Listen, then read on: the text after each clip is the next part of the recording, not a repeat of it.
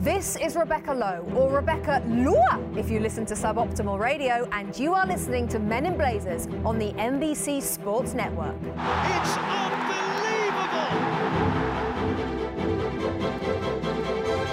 It's Rog.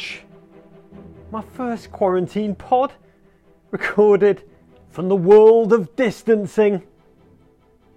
I realise I've actually been keeping exactly the same distance between me and other human beings as Yerry Mina maintains between himself and opposing attackers at corners at all times, and podding after what's been a hard weekend for all of us. One almost entirely without football, which in a way was so much harder for me than the experience of self isolation. I'm not going to lie. We were on the verge of turning Men in Blazers into a Liga MX all the time 24 7 podcast. Like you, I spent all weekend aching for Club America against Cruz Azul, the big one. And just as soon as we all charged into that, shut down, baby. I did watch. God love you, TUDN, Tudden. Savoured the forbidden dance of football one last time. It was so good to see Miguel Herrera, wasn't it? Oh, it's a moment, if nothing else, in which we should all be reconnecting with old friends, though watching the spectacle of a massive game played out in an empty Azteca stadium. It was just confirmation that sport without the passion of fans is like the office without Steve Carell. I'm taping this on a day in which, let me have some bud. Oh, Everton should by rights be losing to Liverpool. It's March 16th. It's my brother Nige the Red's birthday. That would have made the loss all the more savage in the Everton or crap Bennett family WhatsApp group. Happy birthday, Nige. I love you. Instead, oh, like the rest of the weekend, it was gone, and I just spent hours watching Watford 3, Liverpool nil, Watford 2, Everton 3 on repeat. All my favourites. Theo Walcott, get in! I'll never say bad things again about you, I promise. GFOP at Bryce Kirschbaum preferred to savour the epoch defining Pulisic hat trick on a loop. He wrote, aka the good old days, at Nick G995 is a person after my own heart. He revelled in just, quote, the first 94 minutes of Everton against Newcastle. Well, this podcast is designed to bring some love into your life. We will talk about all the big news, the biggest actually, the big news, the best news in the world of football. Yeah, that means we're going to break down every single second of Alex Oxlade Chamberlain's dance of death up the stairs of his apartment with his girlfriend. I can't wait for him to explain to Klopp after this is all over that he did his ligaments in. Oh, doing the stair dance. Bored Athlete Twitter. It's the best Twitter. We'll also talk about the prospects for resolution in the looming bottleneck that is a return of European football at both the club and international levels. Decisions, oh, and this gives me no solace, that are in the hands of football's owners and bureaucrats. What could possibly go wrong there? Though I will say, everything that is going on in the world right now Italy, Spain, England, oh my God, England, we love you. And of course, across the United States of America, all of the things we once got so hot under the collar about. VAR! God damn you! Fixture pile ups, what's with that? Even Manchester City's European ban. All of it now. Seems like trifles, luxuries. As Jurgen Klopp so eloquently wrote in his letter to Liverpool fans over the weekend. First and foremost, all of us have to do whatever we can to protect one another in society, I mean. This should be the case all the time in life, but in this moment, I think it matters more than ever. I've said before that football always seems the most important of the least important things. Today, football and football matches really aren't important at all. If it's a choice between football and the good of the wider society, it really is no contest. Really, it isn't. Jurgen Klopp speaking more sense than almost any politician I've heard. Those are words to live by. This podcast talking about words to live by, full of words that aren't to live by. It's the debut of our new Men in Blazers phone line. We launched it so we could take your questions, big and small, about football and about life. You can call 646 450 9472. That's 646 450 9472 and leave a voicemail. And then we're going to answer the best questions. Think of it as Men in Blazers Talk Radio. Check shite get answered suboptimally on WGFOP, The Bald. Oh, you have left some gorgeous questions, some stories of true human beauty, and some wonderful crap.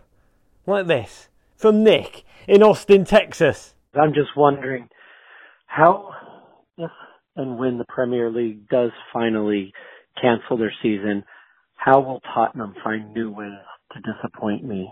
Oh, Nick from Austin, Texas. I can't wait for that Jose Mourinho press conference in which he explains how this world disaster we're all living through, somehow it's all Ndombele's fault. God love you, Nick.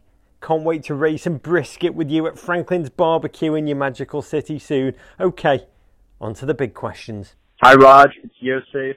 I'm here with Finn. We're both students at the University of Michigan Ann Arbor. Uh, go Chelsea and uh, go Colorado Rapids and uh, we have a question about uh, the end of the Premier League season and determining results. If the Premier two part question. First, if the Premier League season is the rest of the season is canceled, um, do Everton get relegated just based off losing four 0 on the on the weekend? And then second, if the league ended today, who gets Champions League? Who gets relegated? Who gets promoted? Who gets Europa League? How do we determine it all? And do Liverpool stay the champions? Thanks, Rog. Thanks, Davo. And uh, we'll listen to the pod. All right. Joe and Finn. Oh, hail to the victors valiant. Hail to the conquering heroes. Hail, hail to Everton Football Club. Here's where we are. In the US, the CDC's just recommended that gatherings of more than 50 people are going to be postponed for the next eight weeks. A sobering thought. Every single sports team apart from the New England Revolution, would have gulped when they read that. From a European footballing perspective, while the world's footballers sit around, post funny tweets, or sneak out and break quarantine to play football in the park, Mason Mount style, the action now turns to a gaggle of owners and bureaucratic administrators who've got to make sense of a series of unprecedented interventions and almost impossible decisions that's for European club football, European club competition, the Champions League, Europa League, and of course the mighty Euros, which were meant to be, you thought of this, in 12 European cities this summer. One quick aside. This moment of pause, it only serves to reinforce how colossally stupid and arrogant the decisions to hold a World Cup in Qatar and a Euros in scattered sites across the European continent were. Football the total hubris. It's got to go. The administrator is going to make these decisions just through a collision of self interest and the awareness that they're going to set precedents. And I'll say no one is aching more than us for soccer to return. And by us, I mean you listening, along with Davo, J Dubs, me. It's, it's just critical that we be realistic right now because football, like society, is reeling. And while there's nothing I would love more, I actually dreamt about it last night. The Premier League's return, a return to normalcy. That's what we're craving. The rhythm of Rebecca Lowe throwing to the tunnel, to pre game handshakes, to 90 minutes spent watching polyester shorts, a leather ball, and sweet sugary sports drinks. Oh, Mike Dean, is why we watch. Let's be honest. It's going to take some time. FIFA have recommended all international matches previously scheduled to take place in March and April should be postponed until a time they can take place in a safe and secure environment. Last Friday, which already feels like months ago, Premier League put the season on pause until a weekend of April 3rd. Let's just say that hope is deeply aspirational. There's a need to retain sporting integrity by having all the Premier League games kick off by a certain date. I understand that. But I also know the 69 Premier League players out of contract on June the 30th, which could lead and trigger an anarchy if your club's favourite star, not you, Richarlison, decamps to a rival club. The players also need a ton of time. This is something we don't think about, but to return to match fitness A sports scientist suggested that elite athletes need one day of training for every day of isolation before they can be match fit. So, if that advisory 14 day isolation, which already seems optimistic, doubles to 28 days out of action, all that means the league can't just fire up again with the flick of a switch. You look at what the NHL are doing about their intention to start mini training camps as soon as they can. So, as much as we'd like it to, football cannot just return oh, with a click of the fingers. That's all background. What we do know, UEFA meet on Tuesday to untangle the Euros and Champions League and Europa League. They're under incredible pressure to postpone Euro 2020 and kick it to the summer of 2021 to allow the leagues to finish. The Premier League is then scheduled a meeting of its clubs on Thursday to start to determine how to untangle the matter of champions, European places, relegation and promotion from the championship. Will Everton be awarded a mid table place? Big, big question. There's so much rumour flinging around. Hence, you got people like West Ham's Vice President Karren Brady claiming one day that the season should be totally voided, and then writing the very next, Liverpool deserve to be champions. The truth is, football it's always seemed all powerful, and it is, like the rest of the world, at the mercy of coronavirus. It is completely confused, like the rest of us. All we know for sure, we're going to have to expect more and more positive viral tests for the players, for the backroom staff in the coming weeks. That April 3rd date the Premier League originally gave as a goal for resumption does seem optimistic. It seems highly putative and if the league resumes much later than that, we're going to leap into further uncharted, deeply complex territory. To me, I'd slow down. I understand the anxiety. I understand the need for certainty. I also know idle minds jump to stupid conclusions. I, I, don't understand much of this. I don't understand why football needs to charge into making complex, hard, deeply, oh, unprecedented decisions so quickly when we don't even know how hard Europe in general and Britain in particular are going to be hit by this virus, which, when you look at it, is in early, terrifying stages there. To me, a decision can wait. Quick note for some positive thoughts before we take more questions. Elbow daps positive thoughts, big love to all of you listening who are medical professionals or have medical professionals in your families, those heroes whose offices are ramping up, not closing down at this time.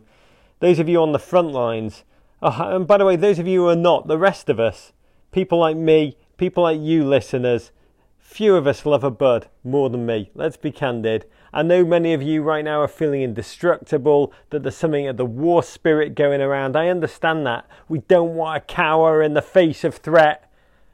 But please don't go out to bars tonight. There are medical staff working triple shifts, risking their lives to flatten this curve. All I can say is be smart, do your part. Okay, on to another question. Rog, this is Jordan from San Jose. I'm a Liverpool supporter and proud bald man. Let me ask you, your top three bald goalkeepers of all time. Tim Howard, Fabian Barthez, Brad Friedel. Who else you got? Cheers, courage, and kung fu fighting. Ah, that is a trick question. I think you are setting me a trap, and I'm not going to fall into your trap. Everyone knows the answer to this question. Top three bald goalkeepers of all time. Bradley Guzan. Bradley Guzan. And number three, it's Mr. Bradley Guzan. We take your questions, remember, at 646 450 9472. That's 646 450 9472. Chat shite, get answered suboptimally on WGFOP. The Bald. We'll also take the odd raven. This one came in at meninblazers at gmail.com for Mr. Todd Summer. Todd wrote, Please dispatch Rog to Paraguay to interview Ronaldinho while he's playing in the Paraguayan Prison League. The chance for a sports Emmy and an investigative journalism Emmy is yours for the taking. Seize the moment. Oh, Todd, I would go, but the sports Emmys hate men in blazers, Todd. You know that. For those of you who don't know the story, Ronaldinho, the former Barca and Brazil great, is in a Paraguayan prison after being arrested for the alleged attempt to enter the South American country with a fake passport. In prison, he did what you do in prison. He joined a soccer team, took part in a five-a-side futsal tourney. He only scored five goals and delivered six assists to lift his team to the trophy, which we'll get to in a moment. Oh, how proud he must have been. This guy's won World Cups. He's won the Champions League. Oh, he's won. He's won Serie He's definitely won La Liga. Oh, well, that Paraguayan prison trophy must have just uh, tasted so sweet, literally tasted so sweet in a way I'll describe in a minute. But I've thought about this story a lot, mulled it over over the weekend. Can you imagine being in jail and just living and dying for that futsal tournament, aching for it to come around? And then your opponent's only bringing Ronaldinho as a ringer. It must have just been like seeing him straight out, devastating. I mean, I will say, brace yourself It's going to be some incredible transfer news breaking out the Paraguayan prison leagues in the weeks to come. As teams lobby to get someone proper hard on their team to counter the Ronaldinho threat. You know, get me Danny Drinkwater, get me Hope Solo, let them be our ringer. FIFA Street Hardcore Edition. The prize, by the way, was a 16 kilogram pig. A pig, yep. Or as Steve Bruce calls it, bacon! Prison Rules Bacon, the best bacon. Premier League, if you're listening, a trophy made out of bacon! Bacon, do you see?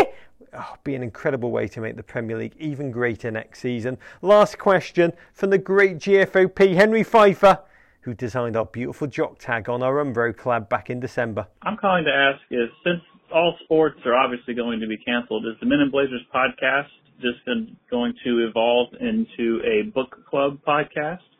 And if so, have you considered doing how to think like an open Roman emperor, the Stoic philosophy of Marcus Aurelius, which I'm about to finish? Henry! Oh, why on earth would we talk about books when we've got James Milner counting teabag videos to feast on for days? By the way, huge love to James Milner, a man who invented social distancing decades ago, always been way ahead of the curve. Yes, there will be books on this podcast. There will be occasional television recs, there'll be movies, there'll be love. In terms of books, I posted on Twitter a thread yesterday of my favourite soccer books of all time. There are a dozen great ones in there. In terms of culture, I do find the daily press conferences, both national and local, must watch. I do also find them incredibly debilitating. And I wanted to show my kids how I grew up thinking about American values, American spirit in times of global crisis. So, wrestled hard with this, and I decided to make everyone rewatch with me Band of Brothers, the HBO classic. I've been rationing the series out for my family, one episode every day, and it's been it's been magnificent what an experience. I mean, the show is made for now. A humbling reminder of what drew me to this nation as a kid in the first place, what made me want to become an American in the first place. Global leadership, courage, and sacrifice, self sacrifice, all of those values, extraordinary, and performed over and over and over again by the everyman. I watch it, it's humbling, it's inspiring. And I say, let's channel that behaviour now. Because whatever we're dealing with, it's nothing, nothing compared to what Major Richard Winters had to grapple with. And watching it, it even makes me forgive him for ultimately becoming a Liverpool fan but not for the air trombone. The air trombone's unforgivable. One last note our heart goes out to all those high school seniors who have to miss out on their season. A season that closed that closed without real finality in these uncertain times. It closed without closure. David Silva, Premier League, Manchester City style. If you are a high school footballer or the parent of one, if your kid or if you, as a player, had your team senior season cancelled, we want to hear from you. Email meninblazers at gmail.com. Just email us, drop us a line, and we'll be in touch. And remember, in the words of GFOP at Nicholas Martin, ah, oh, some wisdom. Your favourite team can't crush your soul and destroy your dreams if it doesn't play. Look on the bright side. He also hashtagged that one. Come on, you Spurs. To all of you, I raise my bud. Keep distancing. Keep on trucking. I love you. Courage.